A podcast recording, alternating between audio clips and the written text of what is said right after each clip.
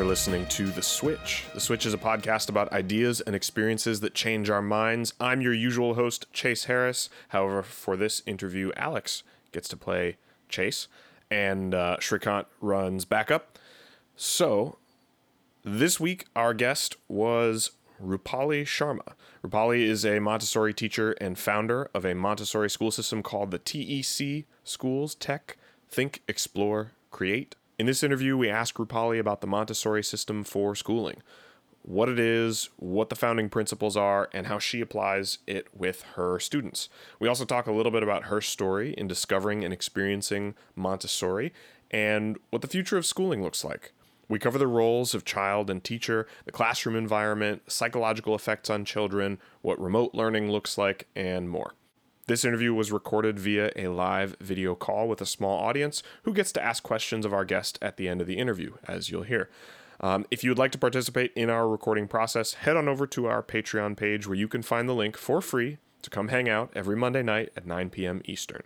We are, of course, a Patreon funded podcast, and even though we would still be doing this without your support, the generous contributions of our patrons definitely allow us to do more interviews more often with more guests, better and better quality. Becoming a patron allows you access to some bonus content as well, things like post-interview chats with the guest, breakout room discussions from the meetup group, etc. Um, you can find us at patreon.com slash switch underscore podcast. The link is in the show notes. So, without further ado, Alex will start us off with a quote from Albert Einstein. Education is what remains after one has forgotten what one learned in school. And with that, I want to welcome Rupali to the podcast. Welcome. Thank you so much, Alex. So that's a very interesting quote um, that you just mentioned. Education is what remains after one has forgotten what one learned in school. And Maria Montessori, when she talks about education, her whole idea is that education is for life. Mm-hmm. So everything that's done in a Montessori classroom is preparing a child for living independently, living purposefully, and uh, you know, not just learning things by rote, but by making sense of what's going on around them. So uh, it really um, rings true, you know, that education is not about just learning facts, not just about going to school and attending the classes uh, for a test, but really what you learn um, and what you internalize to use in everyday living, whether it's your analytical skills, whether critical skills, artistic skills, you know, how you conduct yourself as a moral human being. So, all of that is encompassed in the Montessori method. So, a child who goes through the Montessori system really comes out as a wholesome individual. And I think, you know, uh, that education then becomes a purposeful activity in a child's journey. So I want to get into kind of how you discovered Montessori. So maybe you could bring us tell you tell us a little bit about your story and where you were before and how you discovered Montessori and how that's brought you up to where you are now. Sure. So I'll start with a little story about my sister. Uh, I was in kindergarten, and my sister was interviewing for preschool at my school. And the teacher gave her a set of knobbed cylinders, and it was on a wooden block. The block had circles, uh, notches of different diameters and different heights. And she had these uh, cylinders in front of her. And my sister's job was to find the cylinders to go into each of these 10 slots. And my sister tried one by one and you know i've i had done that material several times myself in the classroom so i was so eager to jump in and help her because i knew where she was making a mistake. But the teacher just um, very patiently would ask me to hold back and you know with a very gentle smile just sit back. And um, Eventually, I saw my sister complete that activity and match each and every cylinder of different height and different diameter in the perfect order that it was meant to be. And she was just so thrilled. Um, and I still remember that day. I remember my sister's smile of satisfaction And of course, back then I knew nothing about Montessori. I was just doing this because uh, my parents sent me to the school. And when we would go home and people would ask about which school we went to, my mom would always say, Oh, they're going to the Montessori school. Uh, and they would say it in Marathi, which is our uh, language in India that we speak. And she would just say, Oh, the Montessori la And I always thought that, you know, Montessori was uh, an Indian word. And um, many years after that, uh, uh, my son was born, and we were in the US, and I was in a public library. And in the public library sale, I found the Montessori handbook. And I was just so um, intrigued. I said, Oh, I know this word. I've always heard my mom talk about it. And so I opened the book, and of course, there were all the materials that I had worked on in my preschool, and I remembered them. Uh, and I brought them uh, home. I brought the book home. And then I talked to Shrikant, and Shrikant had also just started working with his niece on Montessori materials. And I was like, oh my goodness, I had no idea that Montessori was an Italian woman. I thought it was an Indian word. But um, her influence in India was huge. Uh, she was in India for a large amount of time and she developed her elementary program uh, in India. So, uh, you know, many schools in India, many preschools in India uh, in the 60s and 70s were Montessori schools.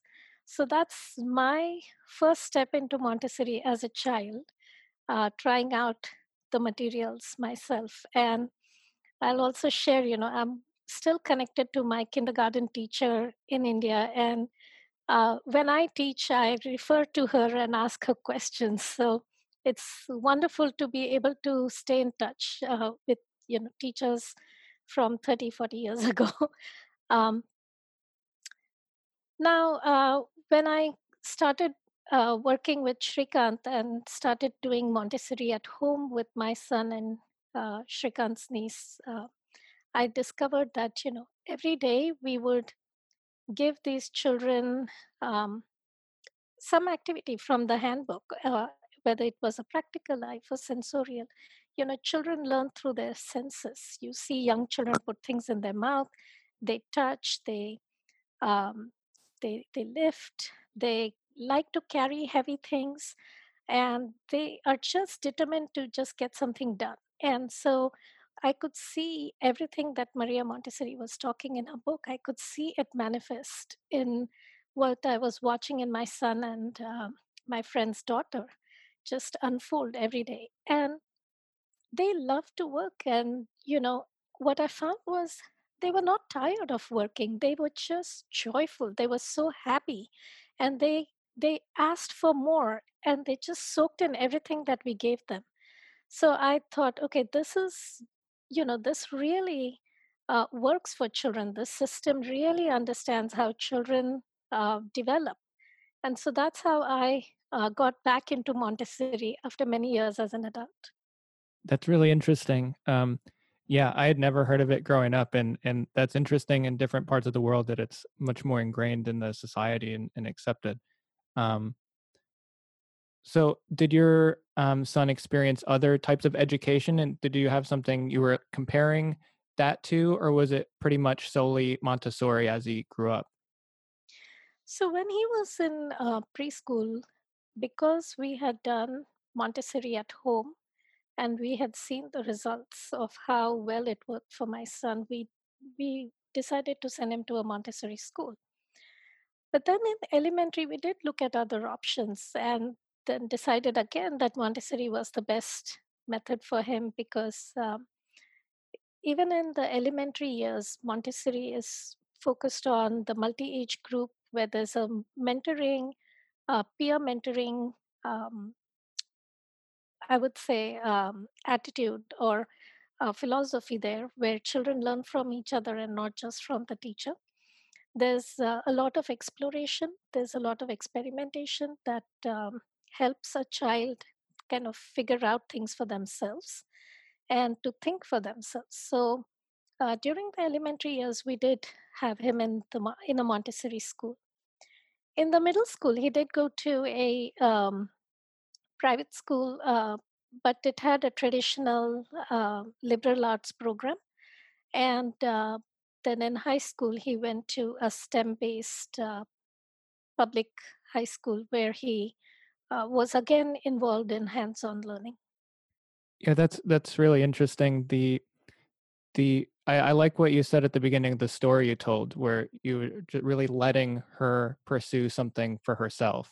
And do you think part of the reason that Montessori works so well is because in a, a lot of the traditional education system, there's too much an emphasis on helping or uh, guiding, whereas like kids have a natural inclination to want to become an adult and to learn and to emulate behavior and navigate the world.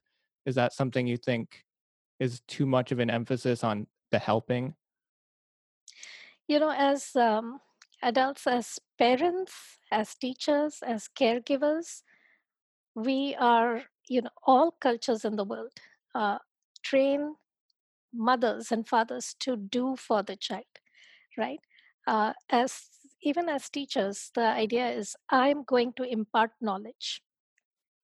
Whereas Montessori just changed the paradigm. She said, okay, here is a child who wants to figure out things for themselves. They they they want to touch the bread. They want to, um, you know, stack things up. They want to figure out what the limits are before something collapses or before I get into trouble. And she allowed for that ex- experimentation. She allowed for children to explore, to go to those boundaries, and then come back and feel um, contained and satisfied.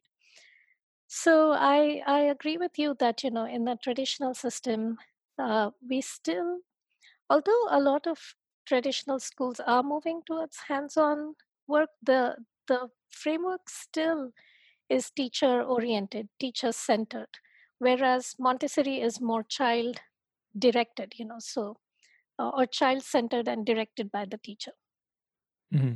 How does it evolve as you go into higher levels of school? For example, Montessori school for somebody in high school is that a thing? Yes, there are there are a few, quite a few Montessori high schools, um, and uh, now Maria Montessori herself did not uh, designed the entire curriculum for the high school as well as she developed for the preschool years and the elementary years. So, uh, in the middle school and the high school years, her idea was that of um, apprenticeship and to work on a farm. So, she called them the farm schools. One of the things she believed was that by middle school uh, age, children know how to read, they know how to write, they know how to do their uh, basic math. So in the middle school years, it's about applying these uh, skills to the real world. But you know, their brain is not developed to completely understand the world and completely take on uh, the responsibilities of the world. So she creates these microcosms where they have a farm school or they have uh, some trade that the children learn. And uh, whether they run a business, whether they uh, do community service, but it's a larger project that where they are serving, and um, not out of pity, not out of sympathy, but to take their skills and be useful to the community that they are in. So in middle school and in high school, that's the focus. The you know looking outward, looking at the world, and using the world as a classroom and not just the four classroom walls. So it's project based, um, multi age classrooms. Uh, some of the Montessori schools are also international baccalaureate program. Uh, so it's an it's a complementary program because the values are similar, uh, and the focus is on hands-on project-based learning. The focus is also on becoming a global citizen. So that's how the Montessori uh, middle school and high schools have evolved. Uh, let's look at uh, the three to six year time frame, which is what Montessori focused on most mm-hmm. of her mm-hmm. work. Um, and let's look at her philosophy of what a child is. How is her philosophy of what a child is different from the generally held view or the held the view held by most schools? So Montessori, the very uh, big element of Montessori education is that the child is an individual. So it's not just another little member of the household or not just an insignificant part of the community, but this child is an individual. This child deserves respect as an individual. And to understand that every child comes with a potential that needs to be nurtured so that this potential will then blossom into a creative, purposeful human being uh, is very different from the way uh, education has always been looked at for these young children. Most of the time, if you see uh, traditional systems use that age group as a babysitting or a daycare environment, and yes, they are cared for for their physical needs, they're cared for for their uh, nutrition and you know uh, those needs. But then, what about the intellect? That's the age when the brain is growing at a very very fast rate. And so, what do you provide to the intellect while also helping them develop at their uh, their their pace for their physical development or social or emotional development. I think that's a different perspective that Montessori takes from traditional schools. Uh, thanks. So what you're saying is that the child Montessori holds that the child is kind of driven inside out in the sense that it is an independent being mm-hmm. who's curious and wants to do things. Uh, so if that is true, then what is the function of teacher uh, in the Montessori system? How, what does the teacher do uh, for such right. a child? Yeah, that's a um, that's a very good question because in most Montessori schools, uh, the teacher is actually known as the guide or a coach. The role of the teacher is more uh, that of a coach than as of teaching. So in Montessori schools, the lessons are often given as a three part uh, lesson. It's called the three period lesson. And the first period is just the gift from the teacher. There are no expectations, no assumptions, but just, you know, here is an idea, here is a concept. Uh, and the idea is to go from whole to parts.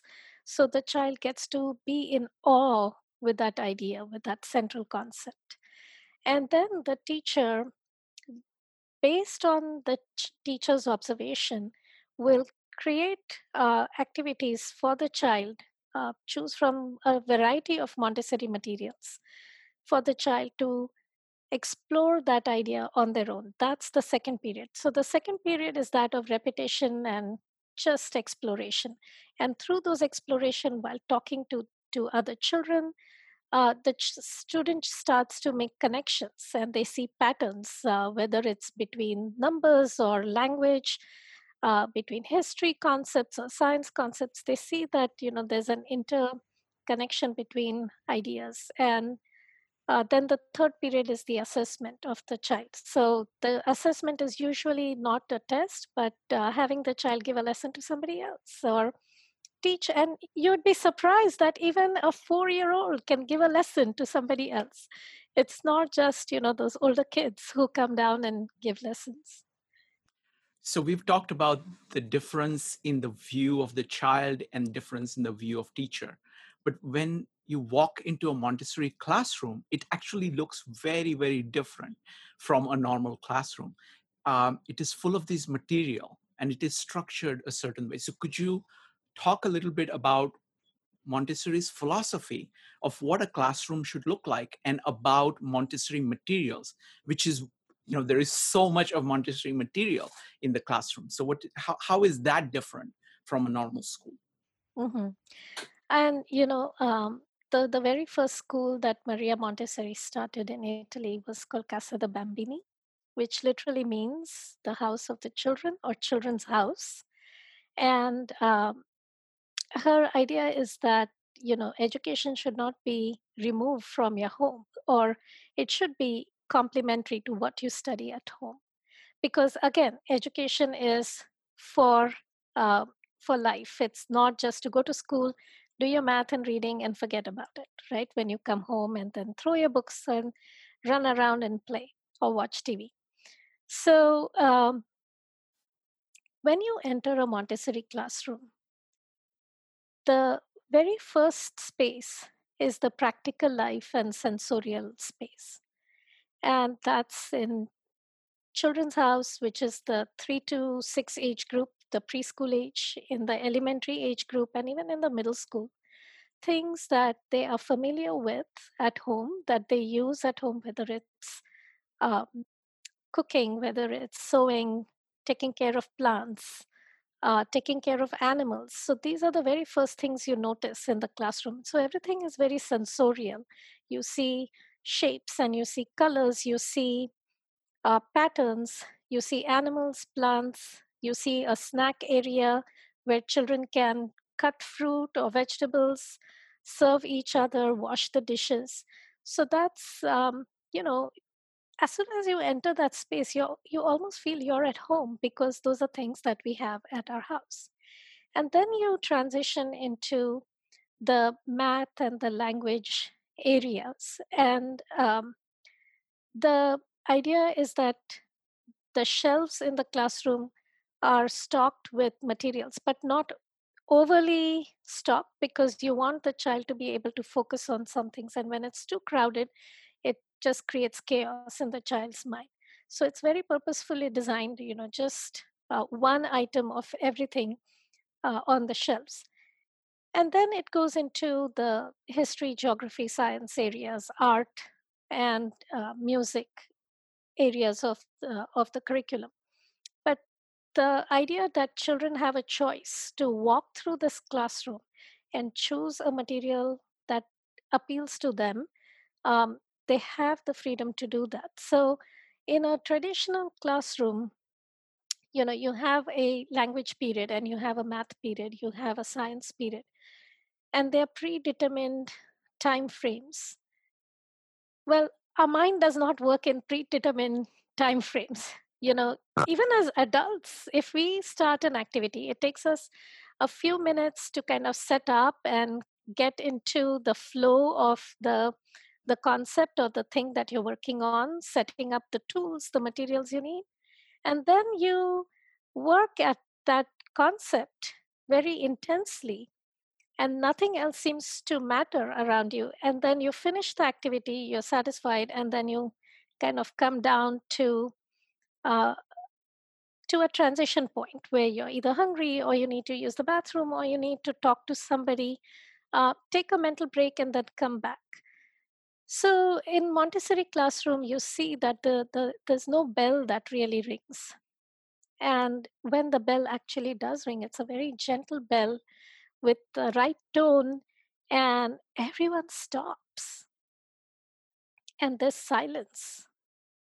Because when the bell rings, it means that something special is going to be announced, whether it's to come to snack or to come to circle or to get ready for a lesson. And um, that's, you know, very gentle. It's um, not that loud bell that rings and everyone is scurrying to go to the next class it's just a very uh, even flow of activities in the classroom throughout the day. So that's that's the difference you would see in a traditional and a montessori classroom. So i want to get into how you got involved with montessori schools. So could you kind of bring us up to how you got involved yourself? Yes so um, I'm trained as an architect by profession. So when we first moved to the US, um, I decided that I would, you know, stay at home and work with my son. And so we started almost like a homeschool group where we would um, have a group of parents and children who would work together on Montessori concepts. Um, but then, uh, you know, as my son got older, we felt that he really needed to be in school to have a social um, group of his age and um, that that was a hard decision for me to say okay i'm going to stop doing architecture i'm going to move into education but i think it at that point it made perfect sense to kind of follow my child. And that's another concept in Montessori is follow the child. And uh, it was um, his need that, uh, you know, he, he had to be in school. And because we were new to the country, I um, decided that the best thing for me would be to follow him at school. And I started off as an assistant teacher, as a substitute teacher. And then um, the following year, the head of school asked me to take my training, and uh, I took my Montessori training and then uh, got involved as a classroom teacher and then a curriculum director and so on and so forth. And now I started my own school. So, how did your perception of Montessori change when you were in the side of the teacher? And what insights did that give you? And how did that lead you to starting your own school? So, as a teacher, um, you know, a, as a parent at, at home, I could see the results because it was one on one teaching, it was a very small group, right? As a teacher, um, I noticed that all Montessori schools are different. It really depends the, uh, their philosophy, the school's philosophy that, you know, uh, and because there's really Montessori is not standardized as some of the other programs are, uh, there's a lot of variation among schools. And um, the other thing that I noticed was although Maria Montessori talks about, you know, the child as a scientist, as an artist, uh, the the focus on STEM was still uh, not there about 15 years ago. And I just felt that since uh, my son was growing up in a digital age, that it's really important to teach how technology works. So I started doing uh, after school classes in robotics and animation, um, later in 3D printing.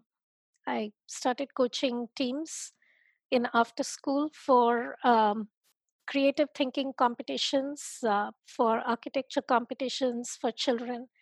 And, um, you know, as my son grew older, he, of course, went ahead to college and things like that. And uh, I had the opportunity to step back again and say, okay, now what?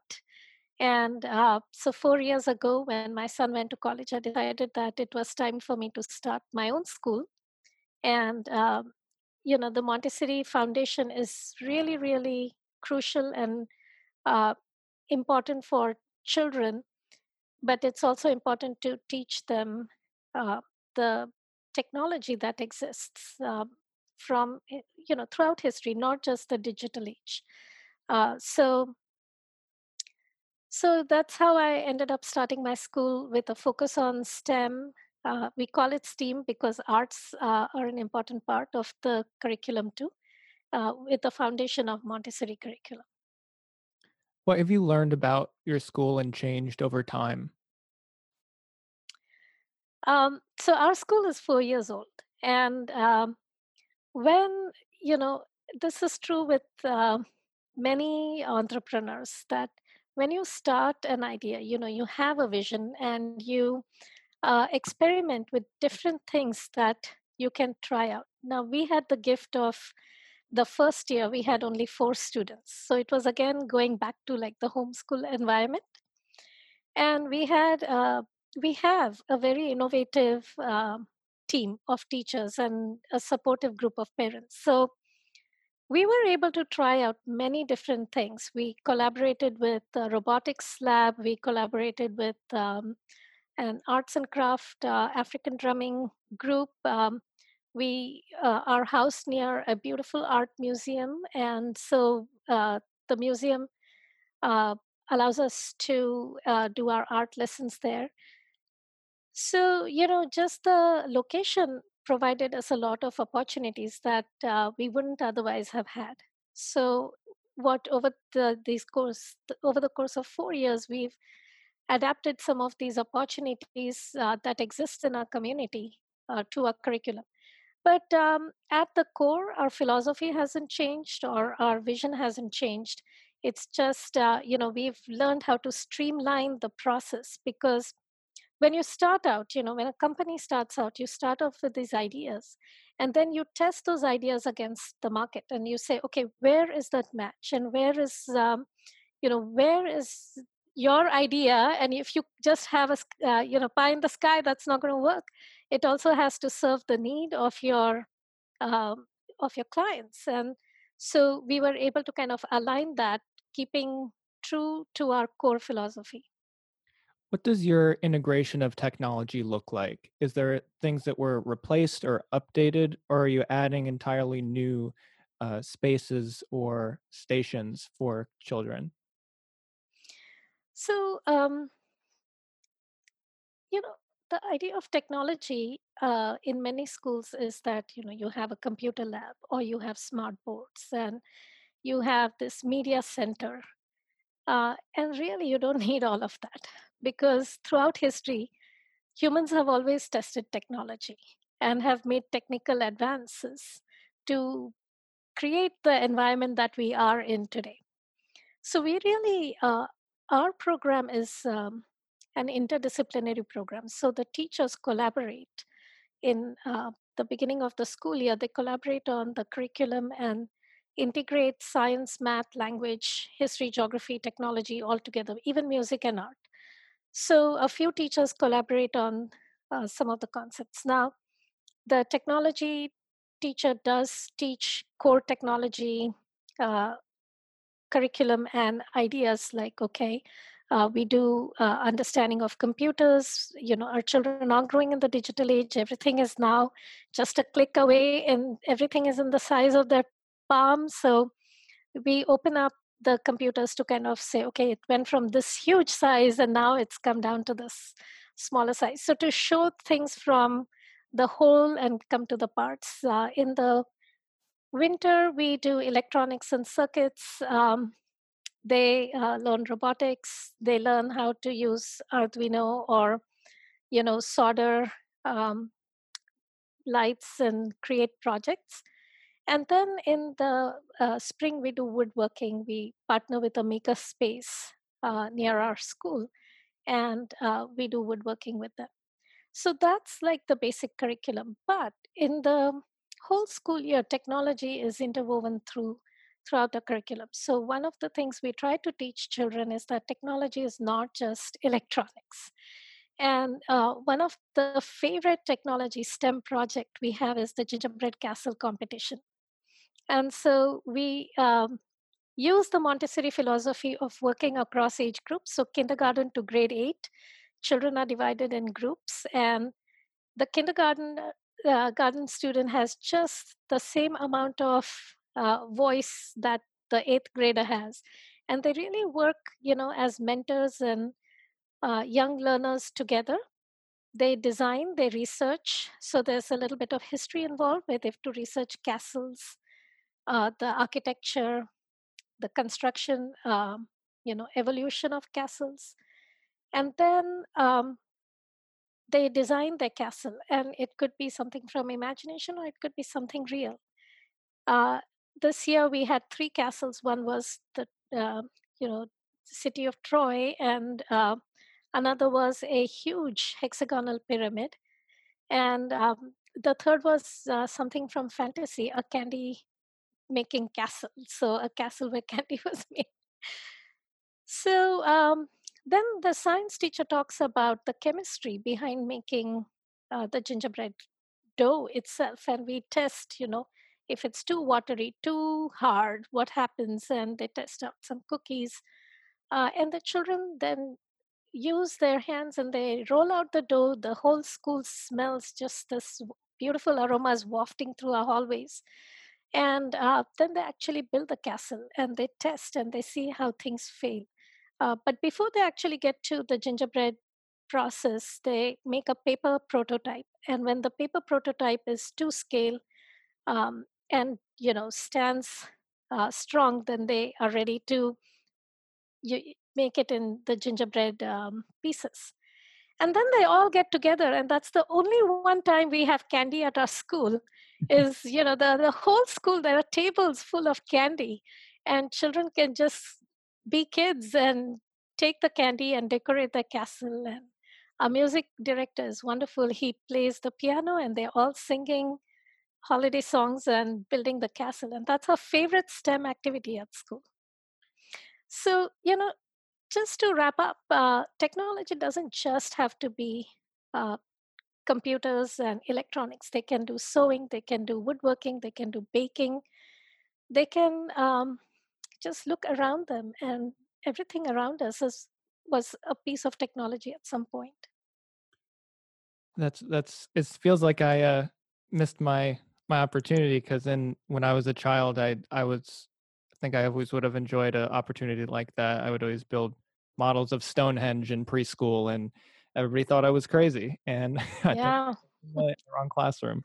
Um, I I'm interested in why because this approach seems so intuitive to me as how I grew up my parents were both teachers and I always felt that 90% of my learning was done at home through basically the Montessori model where I would explore, I would build things with Legos, I would try things new with my parents.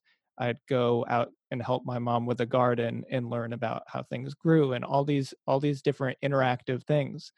And all of those were things not only did I enjoy doing, but I remembered and retained. And looking back, I could write about how I feel like or what I feel like I learned from that.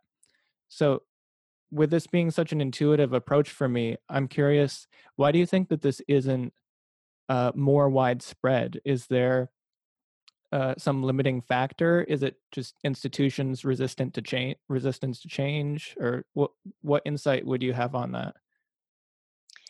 Yeah, um, I've often wondered about this question myself because it works so well with children. You know, we have students who uh, come from traditional schools with issues of anxiety or uh, lack of confidence, lack of self esteem, and within a few months, or lack of basic skills of reading, writing, doing the math, and within a few weeks, we see a transformation. And our school is not alone in that. I would say you would see this in many Montessori schools. And so the question is okay, so why is this method not very popular? Um, one, one of the things is, you know, it's relatively still a new method. It's only about 150 years, um, just over 100 years uh, old. And the traditional system goes back many, many, many centuries, right? Uh, the idea of the teacher standing at the lectern and lecturing everybody, the teacher uh, is the person who has the knowledge and is going to impart the knowledge to others. So that system is so ingrained in our mind that even not just for institutions to change, but even for individual parents to accept that this could be a method that would work for my child is um, difficult. Um, a lot of parents feel, well, I didn't learn like this, and uh, I don't want to be a guinea pig to try it out. So now I feel that in the past 10 years, there's certainly more growth in the Montessori schools. There are many more Montessori schools um, coming up in many areas of the world, and that's because children who have gone through Montessori schools are now adults and are, you know, accepting that hey, this system actually works. So it takes time. I also feel, Alex, like you said, it takes a lot of time for change to happen and uh, you know the way institutions are uh, they, they almost have an inertia to change because they are so fixed in their methods and their systems of doing things that um, to move such a large uh, establishment takes a lot of effort so i feel those are the two reasons that it's hard for people to adapt to montessori you mentioned uh, something about children being moved to Montessori with issues with anxiety.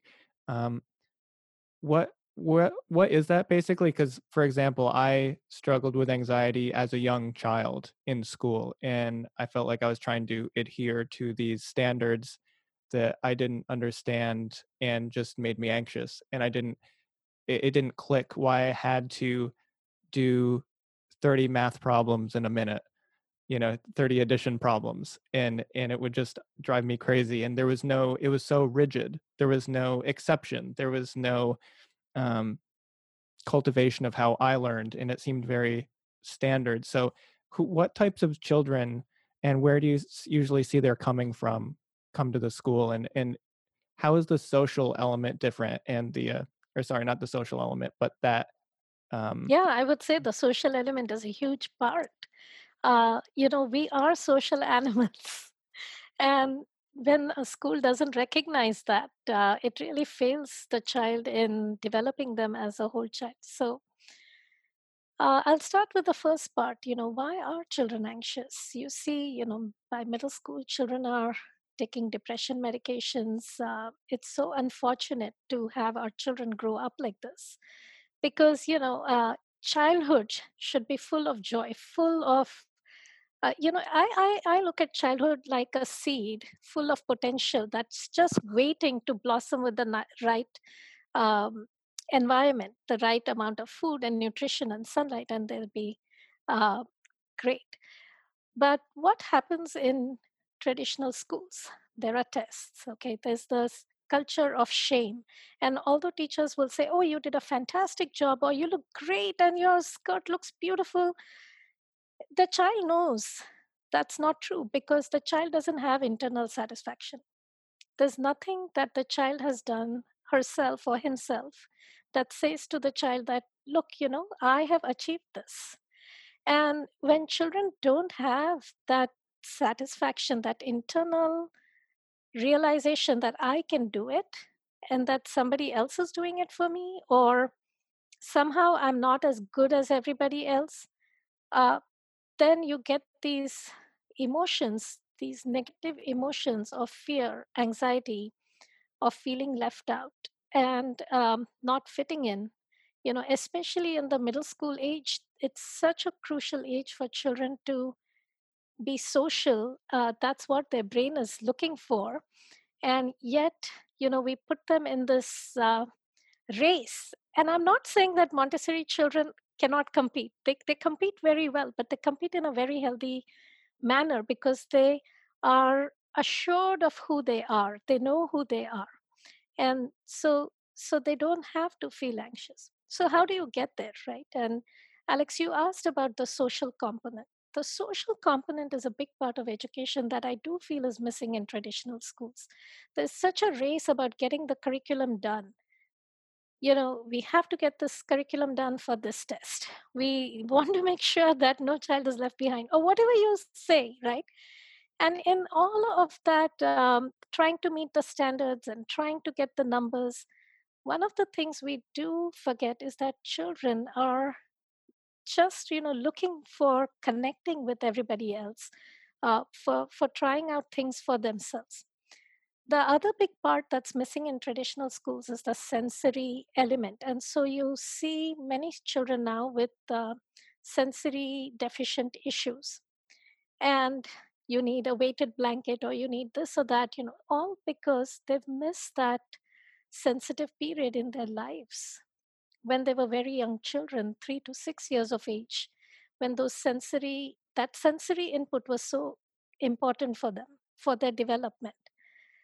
So it's not just that the colors are beautiful and those Montessori materials look cute. There's a purpose for their intellectual, social, and emotional development. It all goes hand in hand. The other part about Montessori, um, why are students not anxious in a Montessori school, is because you know Montessori teachers look at each child as an individual, and what is the potential this child holds. So you don't have to do 30 math problems in a minute. You don't have to, you know, know everything about um, language or all of your words in your spelling quiz. You'll get there. Not that you shouldn't do it and not that you wouldn't get there, but what makes a particular child tick? Is it their passion about dinosaurs? Is it their passion about art? And so the, the teacher will find the child's passion and then use that as a backdoor entry to teach various subjects. Uh, and so, you know, the children feel very much at home. They feel very, mu- very comfortable, and um, they're not anxious. And if if I have time, I'd like to share a story about a child. Is is that okay? Of course.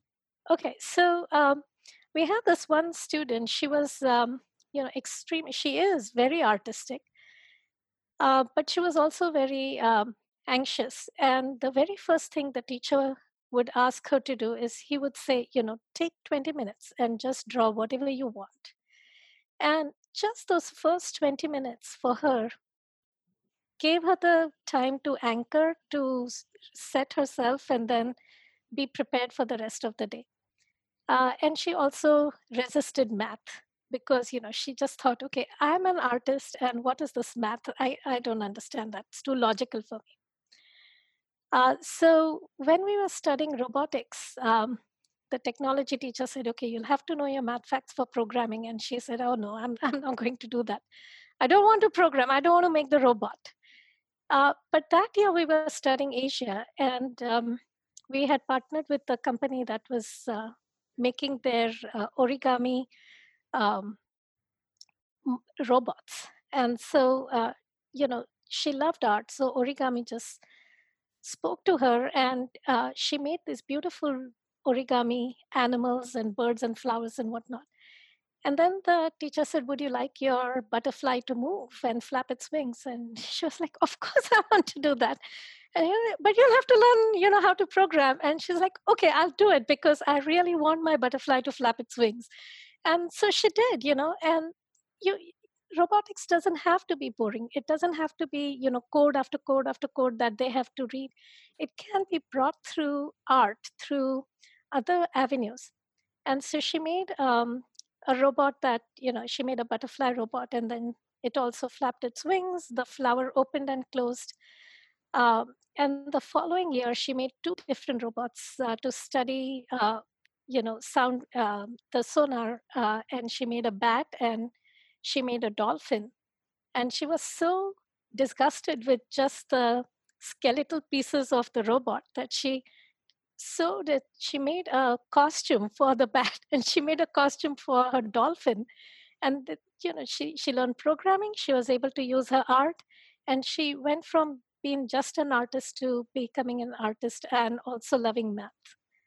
So that's you know you can you can really engage a child in many ways uh, at school Wow, uh, that's amazing, amazing uh, story. So I want to come back to one of the observations because I see a dramatic contrast between this, what you just described, this story, mm-hmm. and the image of the teacher standing on a lecture with all the kids sitting properly on their, you know, work benches and them being lectured to.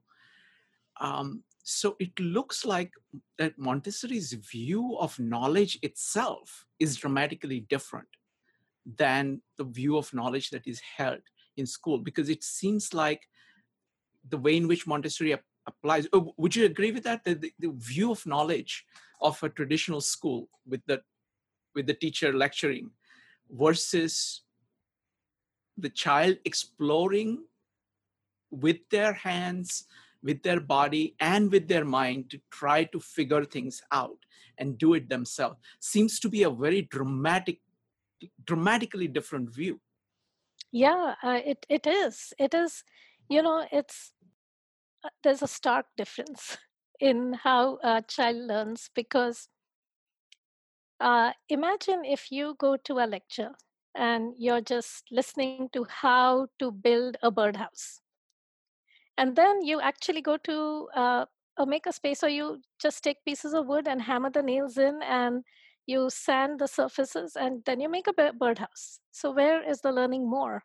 In which um, you know method of learning do you learn how to make a birdhouse? Uh, so yeah i i uh, remember you know this is not a montessori child but i'd walked into a makerspace once and there was this five year old girl and she was uh, drawing large dinosaurs.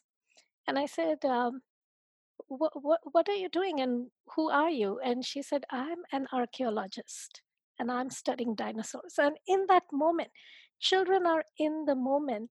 And we have to appreciate that. We, you know, the Montessori teacher has to have the patience and have the curiosity like the child has, you know, whereas if if you're in a traditional school okay, you're not going to be an archaeologist right now. Right now, we are doing science, and everybody open your science books and do this. And and you know, I think at least in the younger age, there's some freedom in a traditional school. But as you get older, the the classes, the pressure to do your AP classes or this and that gets so much that you are constricted. And we saw that even with our son, um, as he went into higher grades, that uh, th- there were these external pressures on him as opposed to him just exploring things on his own. I feel like I got really lucky with some of those things because I ended up going to a music school that was I knew ahead of time didn't require focus on my SATs or any of these, you know, grades or X other metrics.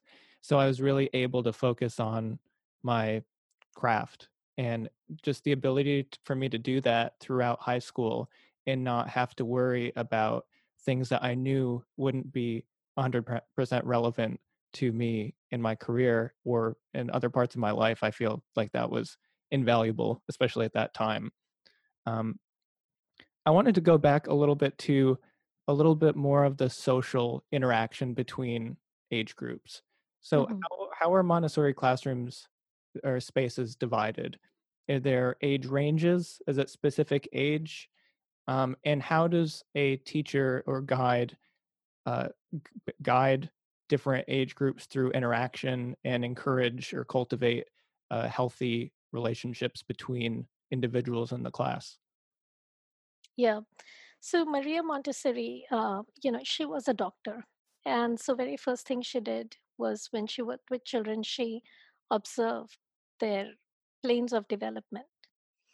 And she noticed that from ages 0 to 6 years that's the time when the child is trying to learn you know to develop their fine motor skills to develop language to develop the idea of math the you know just counting uh, to learn to become a part of their society. They're still everything is about the child. It's me me me and all the adults are showering their love on this one child right so um, naturally children ages 0 to 6 can be grouped together.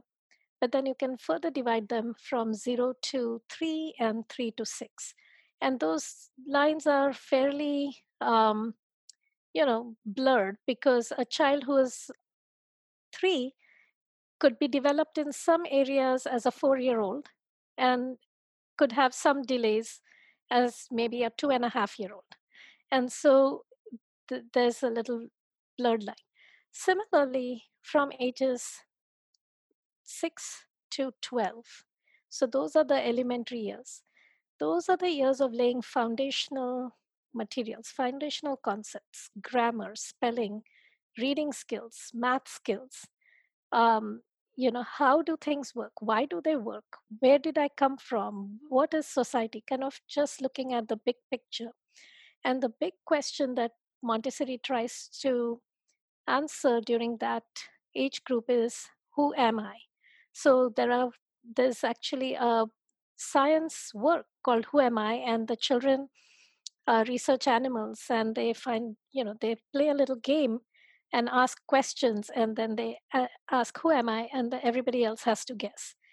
Uh, they study famous people from history, you know, influential men and women who've shaped how we live today uh, ancient civilizations. So, taking a look at the large uh, picture and saying, how do I fit into society? Because a child from 6 to 12 years is now able to form ideas, is now able to uh, kind of contribute to what's going on, uh, even in small ways, right? Uh, they can plant a little garden, they can water uh, their tomatoes, and they can set the dishes, they can unload the dishwasher, they can do their laundry or fold the laundry, uh, sort the utensils, things like that. So they can now start becoming part of the um, of their home community or their classroom community.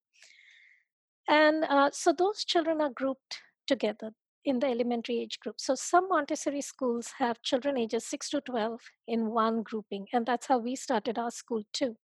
But then you can also make a finer division within that 7 to 9, 6 to 9, and 9 to 12 years of age. And that, again, uh, the 6 to 12 years of age is also the age of justice because children start developing the idea of fairness. What is fair? What's not fair? You'll, you'll often see this young children saying, she got that and he got this, and that's not fair, and why do I get this? So, all of those uh, ideas uh, of justice and fairness are part of that. The next age group is from 13 years to 18 years. And um, that's the time when uh, the analytical brain or the critical brain uh, takes prominence and you know how do i become a contributing member of the society the frontal lobe of the brain is developing at that time. The emotional part of the brain the amygdala is swollen and still so there are you know you see this roller coaster of emotions during that time. You don't want to be caught up in that uh, roller coaster but you want to guide the children through that uh, emotional phase. So those children are grouped together. And then of course the final age is uh, when they become adults. And um, my son is in that age group where you know they're they're done with their education and they're out now to uh, participate as contributing members. The, the reason why we had this education for them right? And uh, many young people between the ages of 18 to 25 are in that age group where they are becoming adults and learning how to take on responsibilities how to manage their finances. So the the education at that age is slightly different. Um, but the whole idea is that it's a mixed age group and children learn from each other. So your question about, you know, how do teachers nurture that? How do guides nurture that interaction? Um, it's, you know, you'll often see in a young classroom, the three to six or the seven to six to nine year old classroom, you'll see children teaching each other how to tie shoelaces and it's such a simple task. But how many people really know how to tie shoelaces now, right? Everybody is going with the Velcro shoes or slip on shoes. But that's a very fine motor skill that, and it has, you know, uh, first take the two strings, cross them, go under and around, uh, and then make the two loops, cross them over, go around and under and so they have to remember all of those steps. And so that you'll often see older children trying to help students zip up their jackets um, tie their shoes uh, read aloud to the younger children teach them how to roll a rug. So it's almost like living with siblings or living with cousins in a large family. And um, uh, it's you know the idea that uh, i have certain skills and i'm going to share them and the other children in the classroom have other skills and i'm going to be open to learning. And there's no shame if you don't know anything somebody else is going to teach you that. So um, the the teachers uh, guide the students. You know we have community meetings right from a very young age and children learn to share their opinion and to wait their turn and listen to other children's opinions and then come to their own conclusion. So uh, it's not about what to think, but how to think. That's, so that's then, yeah. Go ahead.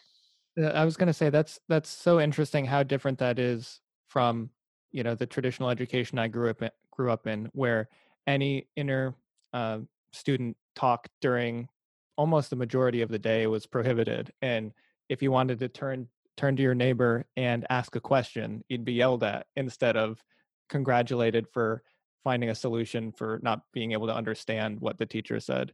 And there was so much built up social energy in all of us that once it was time for recess or lunch, everybody was uh, you know out of control and everybody would just wait to like wait for those things and be miserable throughout the school day because there were so so many of these these rules and i think it's really really cool the natural interaction between different ages and students and without these boundaries of um, kind of like Shrikant mentioned the the rigidity of a teacher lecturing and mm-hmm. in the devaluation of your own and others opinions or inputs when you know, I think we all know kids can have some pretty good insights. oh, they do. They surely do have good insights.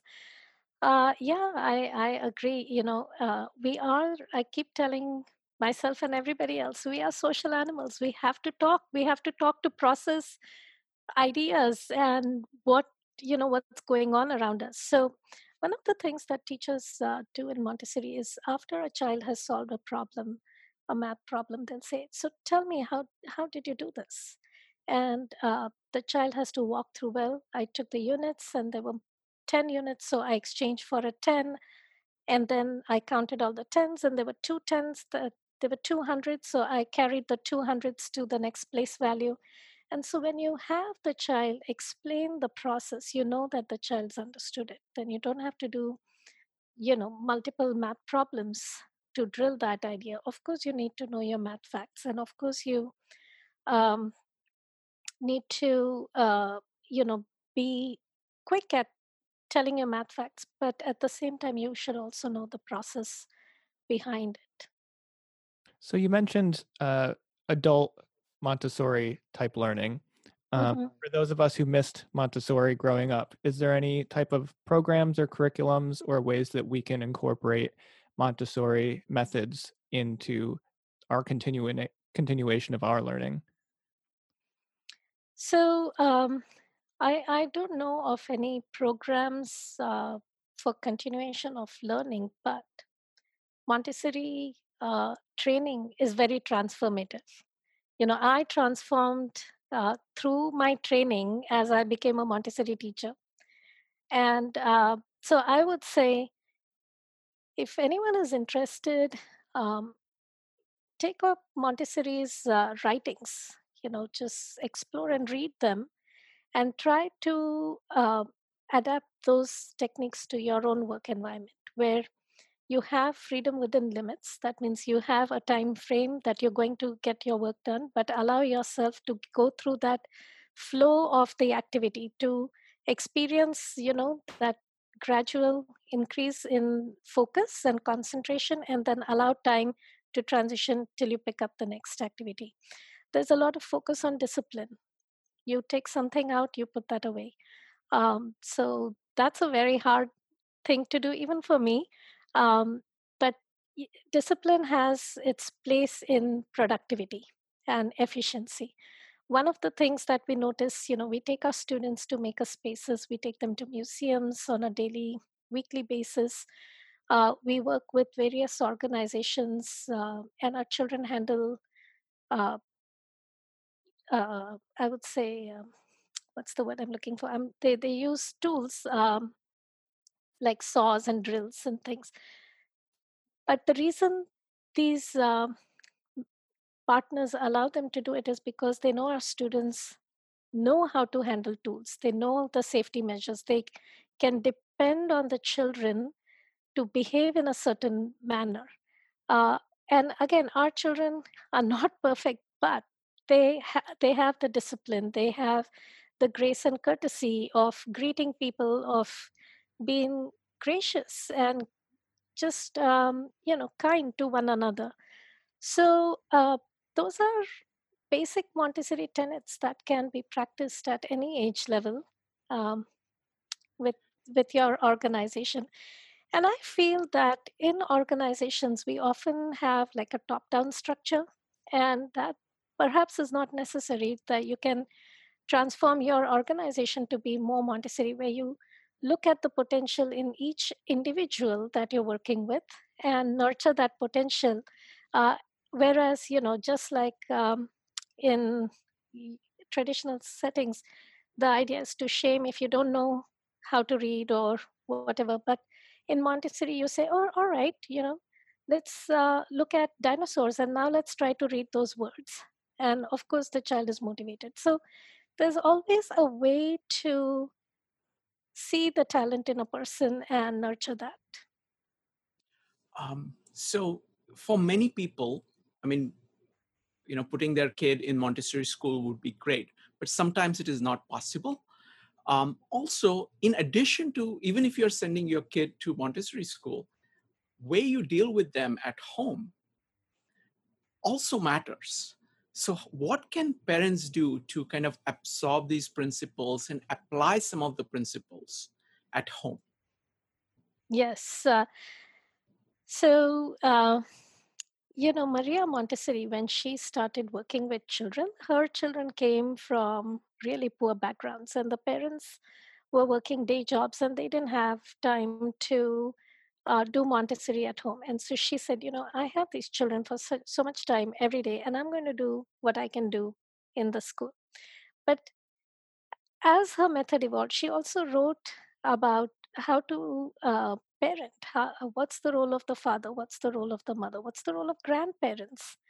And um, one of the things she talks about is respecting the child and giving the child limits.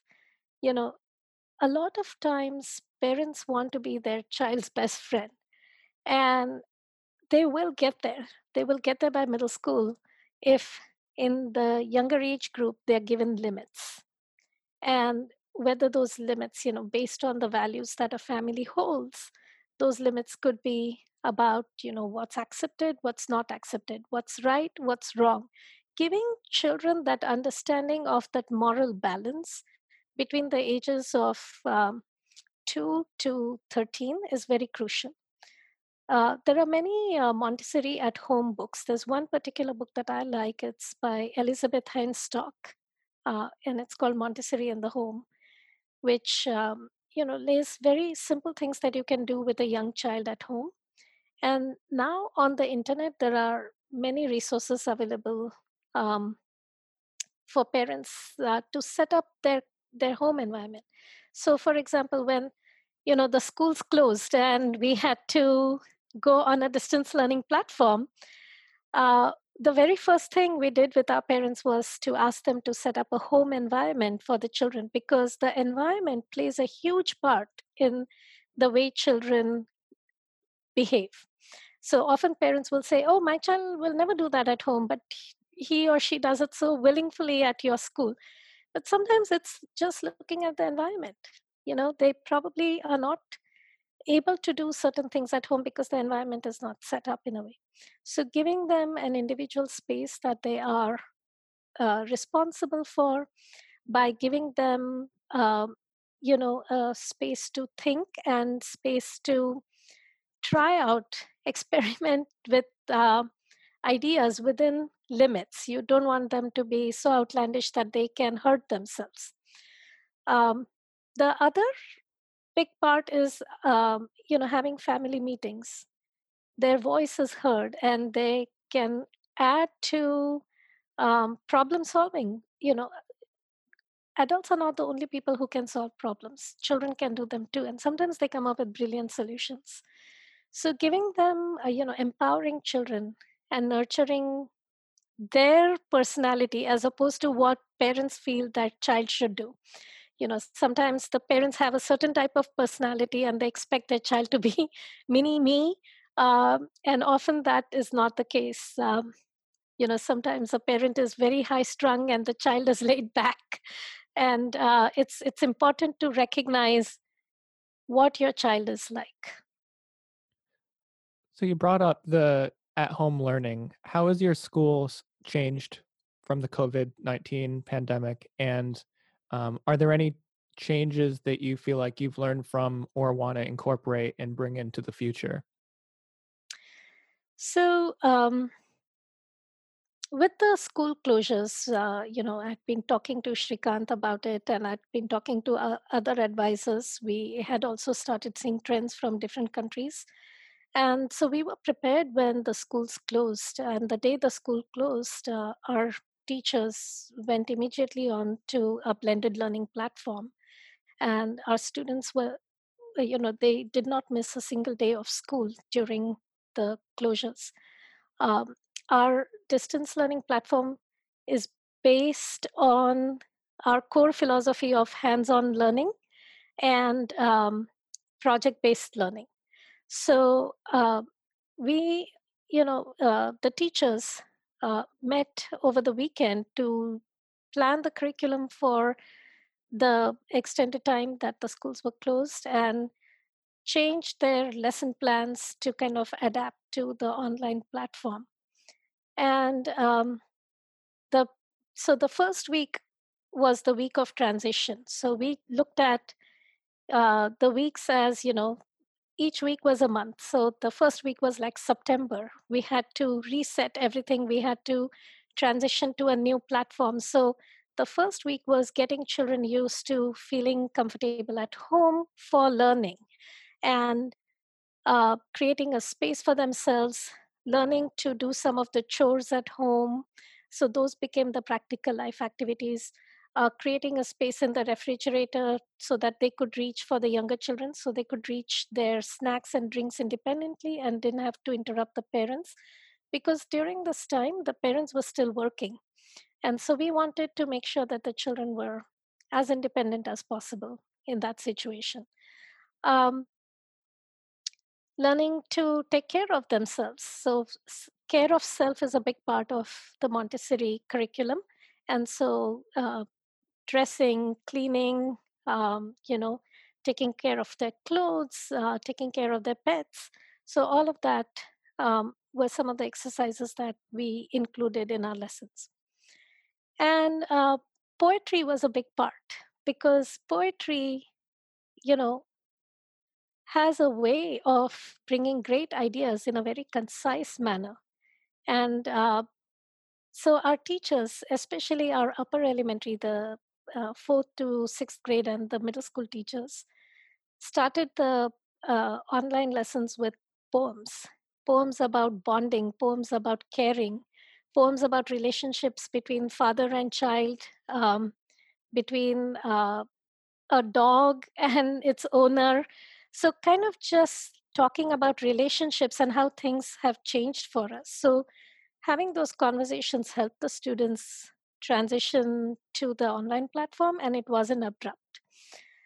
The next week was almost like October and November, where we were ramping up for you know learning new platforms. So whether it was learning Zoom, Khan Academy, typing program, because we really don't have a lot of computers in the classroom on a day-to-day basis because everything is hands-on. And so now we had to teach them to type because the skill of penmanship wasn't going to be helpful during um, the the pandemic. So uh, we had to teach them typing. So we, uh, you know, started doing that. Um, and the children were all excited because you know they had something new to uh, to look at and try out. And very soon they surpassed all the teachers. We were still learning different features on those platforms, and the children could come back and teach us how to do those uh, things. So it was a very nice interaction. Uh, giving children a schedule and a work plan was helpful. So they had a schedule from 8.30 to 3.30 the teachers met with them three times a day. There was a morning lesson a midday check-in and the end of the day. We also met as an as a whole school assembly uh, every week on mondays and fridays. So that kept the community together. The children love to see each other and every time I asked them during the assembly, what do you miss about school? They were like, oh, I miss meeting my friends. I miss hugging my friends. I miss seeing my teachers. And they never once said we're missing the English lesson or the math lesson. Um, so we tried to do a lot of community meetings. We had play dates after school on Zoom, and children got together to just play. They talked about silly things and fairies. Um, so that was another nice thing to keep the. And in the evenings, we had uh, open uh, discussions for parents with me so that parents could stay connected too. You know, parents uh, feel a little isolated during this time, especially they were stuck at home with the children. Uh, they had to do their work and uh, also they couldn't go out. So we had uh, parent meetings. And um, we had a poetry recital as a community event. So every year in the spring, uh, we have poetry recital and spring tea. And so all of our students memorized their poems, dressed up. We had an actor from New York. He's been coming to our school for past four years and coaching our students. So he did that over Zoom. And, uh, you know, the children love to memorize their poems. They sang the poems and all the families gathered around their computer screens they were all dressed in their Sunday best, and they all had a spread of beautiful tea and cookies and, you know, scones, uh, flowers, and we had a beautiful uh, virtual poetry recital. And then um, we got into, you know, the months of January, February um, equivalent in uh, you know the sixth, seventh, eighth week of the school closures. Those are the times, you know, January through March are the real times when children get into this work mode um, because they've gathered all the basic lessons and skills and now they're able to apply them. And we could see that uh, whether they were doing presentations whether they were doing research or um, uh, hands-on projects in science um, history studies they were able to participate um, more collaboratively during that time and then we ended the year with a puppet show because uh, we couldn't go to the art museum as we do for art lessons so we had a puppeteer who worked with our students and you know, in this whole chaos of the closures, children had lost control over their basic routines, their basic things that they were familiar with. But the puppets gave them something to imagine, something to control. And um, this year, uh, we were studying uh, North America, and they were able to create a whole puppet show about North America and uh, stories from North America, songs from North America. And some of our students uh, also 3D printed parts of the puppets, so they were able to integrate technology. And some of them sewed their puppets, some made miniature dioramas. Uh, so it was very beautiful. So I would say, you know, for most students it worked, but for some parents and students it did not work as well. Uh, and partly because you know it requires a lot of time management and organization skills and children are still learning those skills so um, so we we have to think a little bit about that if we have to do it again uh, and then we also learned that there are so many wonderful um, technology outlets out there that we were not using because we were so focused on hands-on montessori materials and being a technology school we um, you know thought that hey we should be using these ideas or these uh, applications on a day to day basis. So, to your question, Alex, when we go back, I think it's going to be a more mix of the two platforms because um, we are not going back to the old ways of doing things. It's certainly going to look different in the fall, and we will be at school uh, unless uh, we are told otherwise by the governor. Uh, but uh, I think what's going to happen is with all the physical distancing and um, hygiene protocols, we are going to bring in some of these um, technology applications that distance learning applications that children can learn. Because the other thing that, you know, our teachers were not just from our geographical areas. We had teachers from New York, New Jersey, or we even collaborated with a school in Australia and became pen pals because they were going through the same thing and we were going through the same thing. And all we had to do was get on Zoom and talk to each other. So the other thing we learned is we are not bound by geography at all. so um, yeah, so uh, I think there are many ways we can integrate technology uh, when we go back in the fall. Yeah, that's amazing. So, if somebody is a parent or a future parent and is interested in having their kid attend a Montessori school, how do you find one and how do you decide if it's the right fit for your child? Yeah, that so that's actually uh, when when parents come to um, see our school, we do um, have an interview process, and um, you know, going back to what we said before, uh, the Montessori system works for almost all children, but it doesn't work for all parents.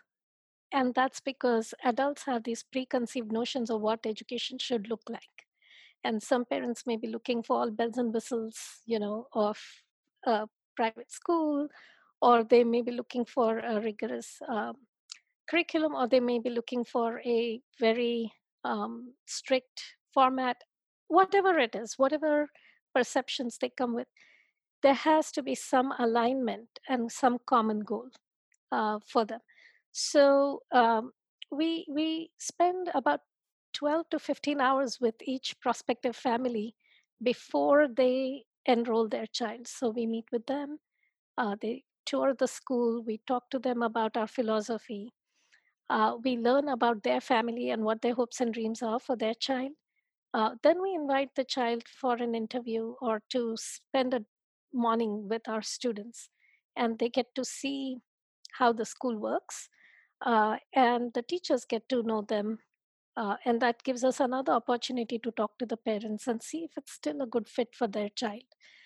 And um, you know we've had parents who were very skeptical when they first came and then within a month they were very thrilled to see okay this is actually working. And we've also had parents who uh, thought that it would be a good fit but they they uh, were looking for something else and the school wasn't a right match. So you know we hope that by spending enough time getting to know the family we can find the right fit uh, for the child. Yeah that seems like a great idea. Um, so i want to start uh, i want to be mindful of your time and and our audience so is there any last things Shrikant or Rupali that you'd like to add before we move on to our next segment Nothing here, uh, Sir Rupali. Uh, I'll just uh, share a story about a very young child, and you know the whole idea about what an abstract. The the thing that I forgot to tell is that Montessori is about bringing abstract co- ideas into concrete form, which is why it works for children. And so, this past Martin Luther King Day, we were talking about why we observe Martin Luther King Day and you know, the, there were some eighth graders who stood up in our school assembly and talked about their experiences. Uh, we talked about the historical significance. We talked about Gettysburg Address and so on and so forth. And at the end of the assembly, I asked every child, Why do you like to be in a free country? And so student after student, as they were being dismissed, they said, Oh, I like to be in the free country because I have the freedom to speak, or I have the freedom to write about whatever I want to. And, you know, they all talked about why the freedom meant so much. And then I came to this youngest child in our school. He's a kindergarten student, five years old. And I said, Why do you like to be in this free country? And he looked up at me with his big, bright eyes and said, I like to be in this free country, but my mom and dad always say no to me. And so the whole idea, you know, this whole concept of freedom is so abstract. But to a five year old, it, it's a very you know hard concept to uh, understand. So I think Montessori does a good job of giving them a lot of opportunities to experiment with these ideas um, as they grow up. Thank you for that. That's that's that's a good story. So with this point, uh, at this point, I want to move on to our section we call the off topic. And this is a place for anybody who's new here that our guest brings up a topic that's unrelated to the main one, whether it's a book recommendation, a charity they'd like to pitch, or a rant they want to go on about somebody that was mean in line at uh, the grocery store earlier. Rupali, what do you have for us? Um, I'm sorry. Can you say I was reading the questions and uh, I got distracted. You were saying about the grocery line and somebody being mean to. Oh yeah. If no, just if if you had a story, you know, and you wanted your off topic to be uh, ranting, you know, about some some person that ruined your day, that's a totally valid off topic as well. So I'm going to give you the floor. Whatever you want to bring up, go ahead. Um, so I will say that uh, in uh, in my past life before Montessori, I would be really upset, and I had a very short fuse when people would, you know, do something that to me seemed irrational. Uh, but over this uh, course of 20 years as a Montessori educator, you know, Montessori has its very transformative way and you don't realize it as you're going through the training but as you go th- you know practice those principles day in and day out you uh, st- stop and think and say okay what's going on in this other person's life? And why is this person behaving in the way they are? So uh, sometimes I, I w- whether i'm driving um, on the road or uh, like you said in the grocery line uh, there have been moments where uh, I have been irked by people's behavior. And you know, my first reaction is to um, kind of say something or do something about it. But then the Montessori voice in my head says, okay, stop and think. And so this whole acronym that we are taught about stop, which is literally stop, take a moment, observe, and then proceed. So that's what we use in the Montessori classroom, and it, it's uh, helping me become more aware. Oh, that's great. I think a lot of us could use that type of uh, training. so at this point, we're going to move into audience questions. So since I don't know how to work the Zoom stuff as well as Shrikant, I'm going to turn it over to him. And so if you have questions, throw them in the chat and we'll, uh, Shrikant will unmute you so you can ask, or you can ask him to ask it for you. So Rupali, thank you for this main part and we appreciate you being here. You're welcome. I thoroughly enjoyed it and thank you for having me. Of course.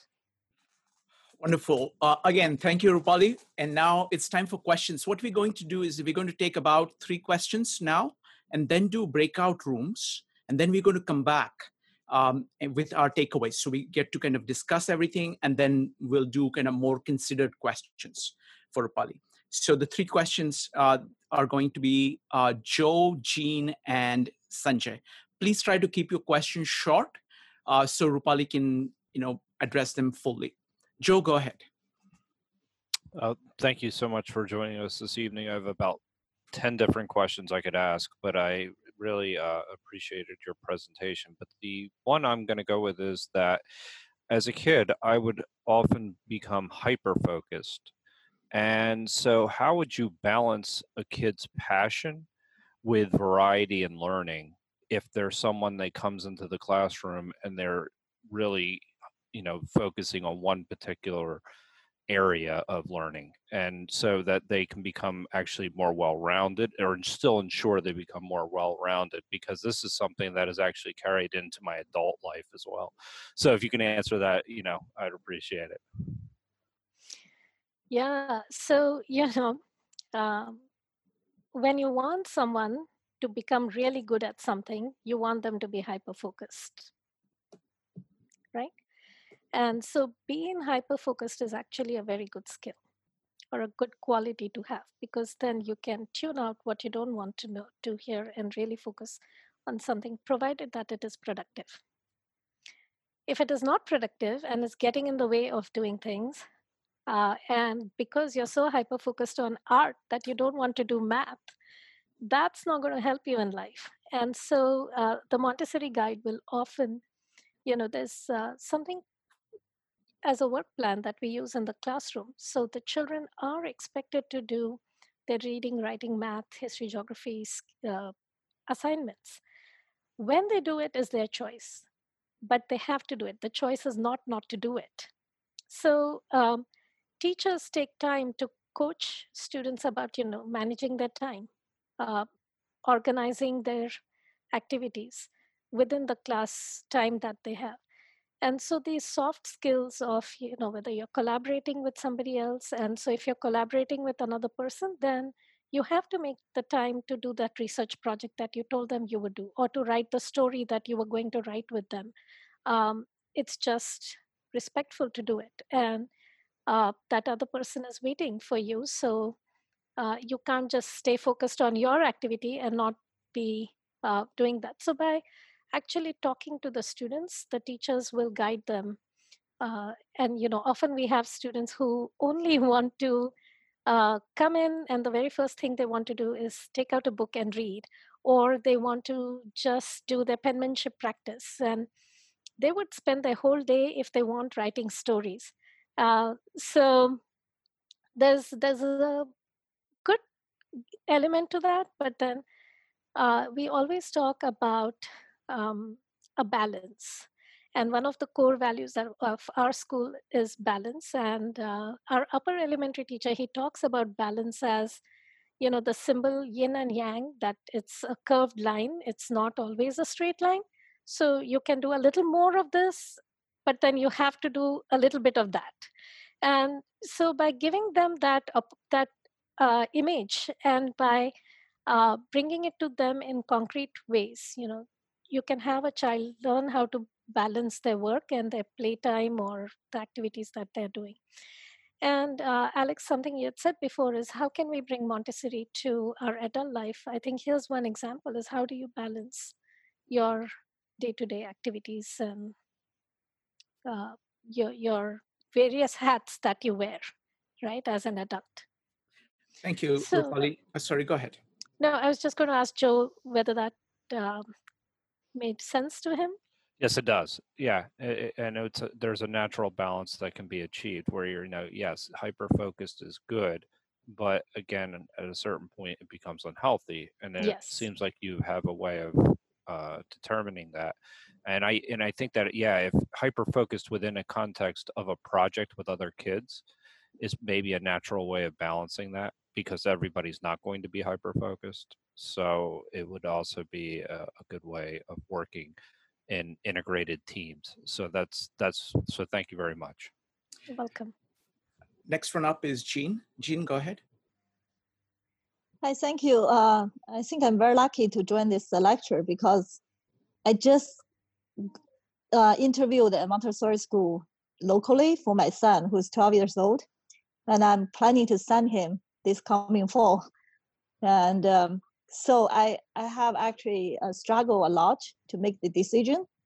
Hmm. And uh, because my son, he's very smart and he has a lot of struggle at school because he get bored and um, he's experiential learner and the school just like doesn't work for him.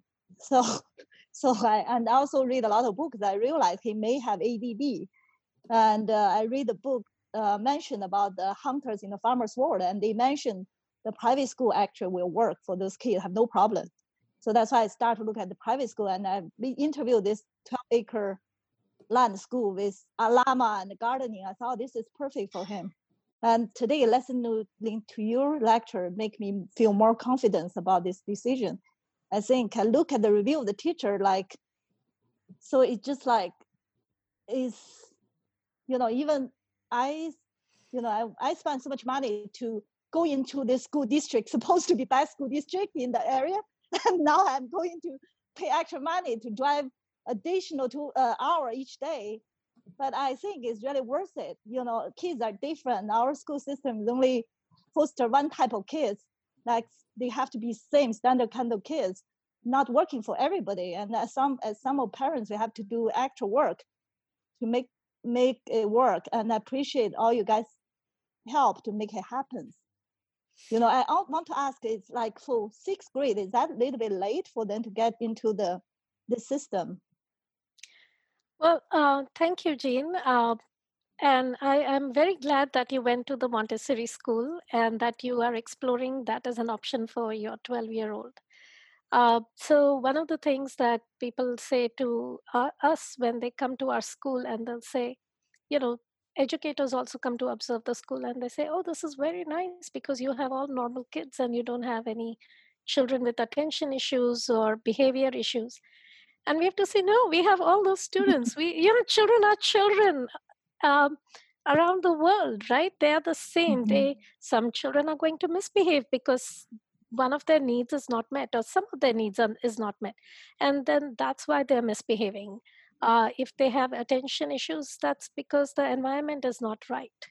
Uh, that the the environment is distracting or is not engaging and they're mm-hmm. seeking they're looking for something and when they find something that satisfies them uh, you know then their brain feels satisfied right? So uh, there's a chemical um, there's a chemistry happening in the brain uh, which releases you know those uh, i think it's dopamine if i'm not mistaken but when when they feel that they've achieved whatever they were looking for then they feel satisfied and then they're not hyperactive so um, every, as I said, every Montessori school is different. So you should certainly ask them about their philosophy and how they engage all all kinds of learners. Uh, but the the point about um, having you know hands-on materials for especially children with attention um, issues is by giving them something to hold, to touch, to feel. It also slows them down, and that process of slowing down is also helpful for children. Uh, so uh, probably this uh, it might be a good good place. I don't know, but you should definitely uh, take a look. Okay, I'm going to put you two in the same breakout room so you can talk a little bit further about this. Sure. Um, sure. So the uh, next one up, the, so we're going to have one last question from Sanjay, and then we're going to do breakout rooms for exactly 25 minutes, and then we'll come back and share our takeaways from this. Sanjay, go ahead. Okay, um, so first I just wanted to say I absolutely love the example you gave, um, the STEM example of the gingerbread house. Um, I think that that was a wonderful way to teach children about uh, you know simple elements of architecture, of design, physics, chemistry. Um, you know, a very, very, very nice example. Um, I also sent my children to Montessori um, at the beginning when they were younger. Um, now, one thing that I noticed was that you described um, the little girl who had who was very artistic, but she had learned to believe that she could not learn mathematics. Yes. And that's that's something that I, I also have, have seen in a lot of children, including my own, where they learn um, either through their parents, they learn through society, or or from their own peers, especially during their teen years. So I think that, um, and and what I saw was that um, especially girls also learned to believe that they could not learn mathematics or sciences or areas of computing, things like that. Uh, so this applies not only to children, though. I, I think it also applies to adults because the same thing happens with adults. The peer groups that we are in um, and the people that we um, surround ourselves with can have these types of influences. So the, the question I have is how do we how do you suggest we we change this in society or we publicize in society that um, parents don't don't do this to children and other adults that they don't pass on their own limited thinking to others well, that's a loaded question there. Uh, you know, these stereotyping uh, girls and boys activities, I think for many cultures, it's ingrained in how people conduct themselves at home. And um, I remember we had a student, uh, he was two, two, three years old, almost three years old, and he was just unable to control or regulate his uh, emotions. And one of the things we had him do was cook. And by baking bread every day, he just loved to knead and to to bake the bread and smell the aroma as the bread started to bake. Uh, and he would calm down. And uh, I was so thrilled about this thing that was actually working for this boy. And the mother came to me and she said, We don't do that at our house. Boys don't cook and i was just so taken aback you know that these are small things that we establish in our children's minds from a very young age when they don't even know uh, how to make sense of things around them but they hear messages that girls can do this and boys can do that. And you know we are all humans and um, everyone is capable of doing what they set their mind to do uh, and uh, by knowing themselves. So I think the first thing is to uh, look inwards and see what our values are and what our capabilities are, uh, and then whether we can uh, train ourselves to get to the point that we hope to get to. Uh, so I think as for children, it's important to break those barriers, uh, whether at home or at school or while doing activities um, with children at a young age to be careful about what we are saying. Uh, I, I, I, don't know if this uh, helps. Sanjay, what do you think? Thank you. No, I'll, I'll also put Sanjay in the same room as you so okay. you can continue because obviously sure. there is a lot lot to talk about there. Um, yeah. Okay, so uh, Alex, do you have any uh, final uh, kind of comments or anything? Let me hand it over, over, to you and then we'll do the breakout rooms. Go yeah. ahead, Alex. I think that was fantastic. Thank you, Rupali, again. And I Thank think a really promising area of education. This podcast is produced by Mojo Filter Media. That That's our audio production company recent, that specializes really in audio in for interactive media. Yes. Relationships, composition, other, production, other, implementation. You know, We've got the tools so for your audio I'm needs, video games, art uh, installations, uh, whatever it may be.